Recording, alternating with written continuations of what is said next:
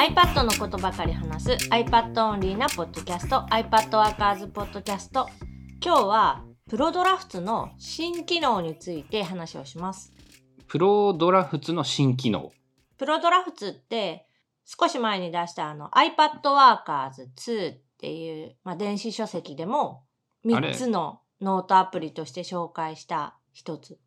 正式タイトル何だったっけ？俺たちは iPad Workers 2って呼んでるけど、ちゃんと、ちゃんとなんか名前あったよね。名前はあるんだけど長いんだよねえーっとね黄色い本。黄色い本 iPad Workers Apple Pencil で使いこなす次世代型ノートアプリっていうのが、まあ、正式名称。まあ、それを、あの、俺たちは2と呼んでいるので、ただ、知らん人は知らんと思うので、黄色い表紙の本です。黄色い表紙の。で、それの、えーっと、前作っていうのが一応オレンジっぽい、赤オレンジっぽい、うんと、表紙の本が iPad Workers、えーノートアプリと Apple Pencil の活用っていう本もある。別で。赤オレンジだったっけ？まあ、その写真を使っているので、あのテーブルの茶色っぽいのに、なんかちょっとオレンジ、赤っぽいイメージがある。まあ、今のところ、その1と2という呼び名が今後も多分通称として使われておくので、あの、注意のために言っておかないとなっていう。で、えっと、その2の中で出てきたプロドラフツというアプリが本を出したんだけど、割とその間にもアップデートが行われている。そう、あの、プロドラフツ自体はすごい頻繁にアップデートをかけてくれている、まあその活発に動いてるアプリっていうのかな？の一つで、結構その、えっ、と、新機能っていうのも、1ヶ月に1個ぐらいはついていってるイメージ。あ、そんなすごいペースなんだ。かなりハイペース。で、まあ本が出たのは12月の2日なんだけど、えっ、と、11月の28日と11月の30日にもその新機能っていうのがついてて、ちょっとタイミング的に、も それは無理や。その執筆は終わった段階での後の話なので、まあこういうポッドキャストとかで補足でその追加の新機能とかを紹介できればいいかなという感じで今日はそれを紹介します。で、えっと、まあ、無限キャンバス、どこまでも広がる紙にメモ帳みたいな書き心地で書けるアプリというのがプロドラフツの基本的なところ。でそこに最近出た新機能がその便利なんかな？まあまあ便利だと思う。えっ、と、一つがステッカー機能で、自分で書いたオブジェクトをその登録しておくと、後から何回でもその呼び出せる機能。手書き文字を使い回せる。手書き文字とか記号とか、その、うんと、グラフとかイラストとか何でもよくって、自分が書いたオブジェクトを、まあ、アセットとして登録できるって言えば分かりやすい人には分かりやすいかも。アイデア次第で結構いろんなことを作れるよね。まあ、あの、機能自体は、えっ、と、よくあるノートアプリにはもうすでに実装されているものの、えーコピーというか、あの、それを取り込んでいるっていうイメージで、GoodNotes 5とかにもそのステッカー機能っていうのがあって、自分で書いたものを登録しておくと呼び出せるとかっていう、それをそのままプロドラフツにも取り込んできた。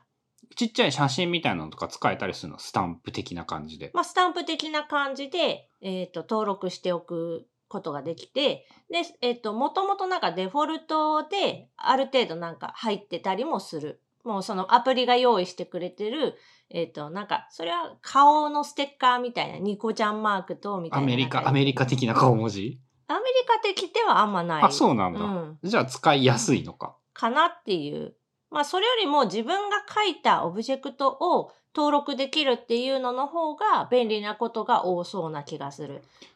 例えばさ、あの、よく、マインドマップとかでさ、丸で囲んだりするんだけどさ、その丸をちょうどいい大きさで作っとくとスタンプにできるとかあるの？あるよ。で、その、オブジェクトなので、中が透明の状態で丸が作れるってことなのかな？うん。あの、などんなんでもできる。あ、それは賢くっていいね。ポンポン丸をつけてその中を埋めていくみたいなこともできるってことだよね。できる。まあ、あの、プロドラフツの場合、図形を清書する機能っていうのがあるので、まあ、フリーハンドで丸を書いて、それが綺麗な丸になる、長円になるっていうのはできるから、まあ、それを使ってもいいし、まあ今言ってた一定のサイズにしたい場合は、そっちでもいいし、例えば、えっ、と、プロドラフツの場合なら、図形機能っていうのが、その清書機能とは別に、ドラッグすることで書ける図形？あ、もう一段階、あの、特化したっていうか、その、綺麗に書ける分、手書きよりちょっと手間はかかるけどっていうやつやね。そう、キーノートとか、ページズ、ナンバーズとかで、あの図形をなんかドラッグで書けるみたいな、あれの機能もあるから、どっちでもできるし、で、図形の場合、リサイズっていうか、こう、サイズ変更した時に何ピクセル何ピクセルみたいな数字が出たり、あとはガイド機能があるので、キーノートみたいに、あの、ピタってこう、くっつけられる機能とかもあるから、割とそういうその整ったえー図形を書くっていうのは割と得意なアプリだと。なんか、あの、話を聞いていて、やっぱ3つ紹介したけどさ、こいつが最強やなって感じがするね。うん、まあ、ただし、えっ、と、ノートの概念っていうか、ページの概念っていうのが、良くも悪くもないアプリなので、用途によっては不便なことが多い。まあ、その新しいデジタルな使い方というか、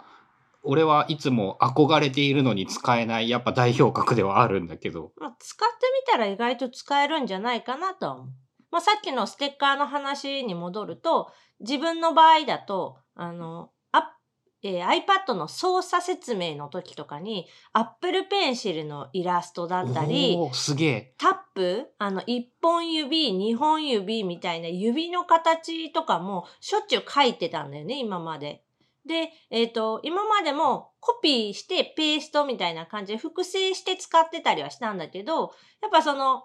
クリップボードを使ってるってことは、他のものをコピーしてたら、もう一回コピーし直しに行かないといけないっていう手間がかかるので、それがその、うんと、ステッカー機能で保存できるようになったから便利にはなった。で、もう一つの新機能っていうのが、新しい、えっ、と、塗りつぶしツールっていうのが追加された。文字通りの塗りつぶし。そう、ペンキブラシっていう、まあ、名称なんだけど、えっと、やっていることは、キーノートとかナンバーズ、ページズの iWorks シリーズであるあのフィル機能っていうのえっと、囲った場所を全部塗りつぶしてくれるツール。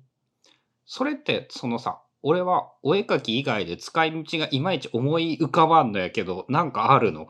例えば、さっき言ってたマインドマップの、まあ、楕円形っていうか丸を塗りつぶすときっていうときに、このペンキブラシを使うと、まあ、あの指定した、えっ、と、自分で描いた周りを全部塗りつぶす以外にも、閉じられたエリアをタップすると、バケツでジャーって塗りつぶしたみたいに塗りつぶせる両方の機能を持っているので、その丸の中をジャって塗りつぶすのが簡単にできる。あ、あの、手書きっぽいでマインドマップじゃなくって、もっとあのデジタルで作り込んだっぽい、あの、あの感じにできるってことなんや。し、手書きで書いたラフなやつに、そのさっと色をのせることもできる。と、もう一段階その手が込んだ感じに簡単にできる。そのマインドマップで色を分ける理由っていうのが、その分野というか、ジャンルというか、あの、ある程度カテゴリーを分けるために色を変えるとか、その色によって刺激されて、えー新しい発想が出てくるみたいな、いろんな、まあ、理由があるんだけど、その時に、まあ、枠線の色を変えるとか、ブランチって言われる枝の色を変えるだけでも十分、まあ、効果はあるけど、例えばその丸自体を色塗りつぶせれば、色の面積が増えるので、よりわかりやすくなるっていうとなんか後から色変えたくなりそうやけどできるの？あ、それもできる。塗りつぶした赤をその青に入れ替えるみたいなのへも。変換というか、まあ、そこはデジタルツールの強みで、後から色の変更とかは簡単にできる。そうか、その、まあ、俺からしたら、む高度すぎて、おそらく使うことはないんだけれども、もう一段階、その、高度な使い方ができるようになったって感じやね。